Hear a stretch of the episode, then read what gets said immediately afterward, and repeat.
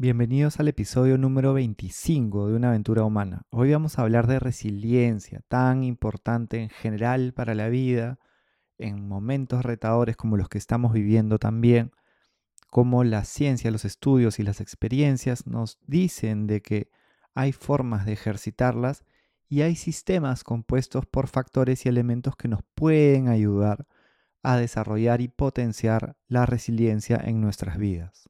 Si sabes de alguien que lo podría inspirar o le podría generar valor este episodio, puedes copiar el enlace y pegárselo en donde sea que lo estés escuchando.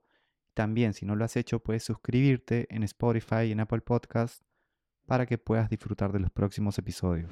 Empezamos. Bienvenidos a una aventura humana. Soy Juan Diego Calisto. En los últimos 20 años me he enfocado en contribuir para que las personas vivan con más bienestar y confianza una aventura es algo que está por suceder y que no sabemos cómo saldrá. En este podcast conversaremos con personas que viven conectadas con su propósito para inspirarnos de sus ideas, experiencias y hábitos. Cada uno de nosotros está en una aventura humana.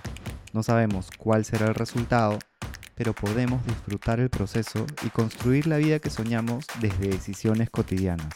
Empezamos. La resiliencia es algo que ya se está estudiando muchísimo en el mundo desde hace años también y sabemos lo mucho que nos puede ayudar para la vida, al mismo tiempo que si tú creas un sistema que te permita potenciarla y ejercitarla, entendiéndola como un músculo, es algo que te va a ayudar muchísimo para la vida. Según Kenneth Ginsburg, quien la ha estudiado por más de 10 años y ejercitado y ya también entrenado a personas, él define la resiliencia como la capacidad de levantarse frente a circunstancias difíciles, que es lo que nos permite existir en un mundo imperfecto mientras avanzamos con optimismo y confianza. Él también menciona que la resiliencia es una mentalidad. Las personas resilientes ven retos como oportunidades, no buscan los problemas, pero entienden que van a verse fortalecidos por ellos en vez de quedarse en la duda, en el pensamiento catastrófico o en la victimización de por qué me pasa esto a mí y de ponerlo todo en contra mío, buscan soluciones. Esto me hace recordar al episodio número 12 con Daniela Zarfati cuando hablábamos del dolor como un maestro y ella nos compartía las experiencias retadoras que tuvo en su vida y cómo le ayudaron a crecer. Tian Coutu escribió en Harvard Business Review un artículo que se llama Cómo funciona la resiliencia. Luego de profundizar diferentes investigaciones y escritos, llegó a que lo que tenían en común es que funciona en tres etapas. La primera es encarar la realidad, tener la valentía para ver la realidad por más difícil que sea. Es estar al frente de lo que está sucediendo y aceptarlo. La segunda es la búsqueda del significado, es en vez del por qué a mí preguntarte para qué me ha pasado esto o quizá ¿Qué puedo hacer con esto que me ha pasado? ¿Cómo puedo conectarlo con mi propósito? O simplemente, ¿y ahora qué hago? Lo importante es que sea una pregunta que te permita encontrarle un significado. La tercera etapa es improvisar constantemente. Cuando llega el caos, ser creativo y flexible, hacer lo mejor que puedas con los recursos que tengas a mano.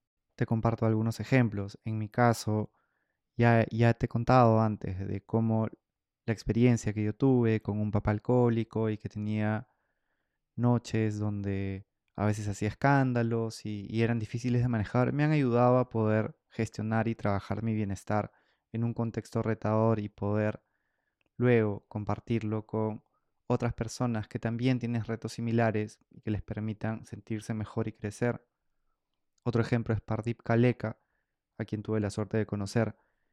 Luego de que un supremacista blanco asesinara a su papá en un templo, él decide formar, junto con un ex supremacista blanco, una organización, Serve to Unite, para promover una cultura de paz entre niños y adolescentes. ¿Cómo es que Carolina Gómez, una madre que pierde a su hija por el cáncer y que al descubrir que el arte fue una terapia para su pequeña, decide crear una organización, Catalina Art, para ayudar a que otras niñas con cáncer accedan al arte como terapia? Lo que nos dicen los investigadores es que las respuestas para encontrar lo, clave que te permita potenciar la resiliencia están vinculadas a algunos elementos, algunos factores como son el propósito. Es uno de los factores que influyen Y eso quiere decir que cuando una persona encuentra un propósito, un significado a lo que está haciendo y se compromete con esta misión, puede fortalecer mucho la resiliencia. Otro componente son los role models o modelos a seguir. Los individuos resilientes suelen tener un modelo a seguir que los inspira a través de comportamientos, actitudes y creencias. Pueden ser familiares, amigos, profesores, entrenadores.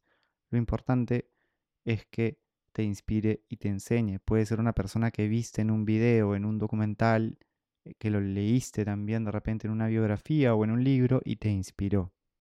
Otros componentes de las personas resilientes son tener un compás ético, desarrollar tu espiritualidad, enfrentar tus miedos, tener un grupo humano de soporte, hacer ejercicio físico, ejercicio mental y también actividades que desarrollen tu creatividad.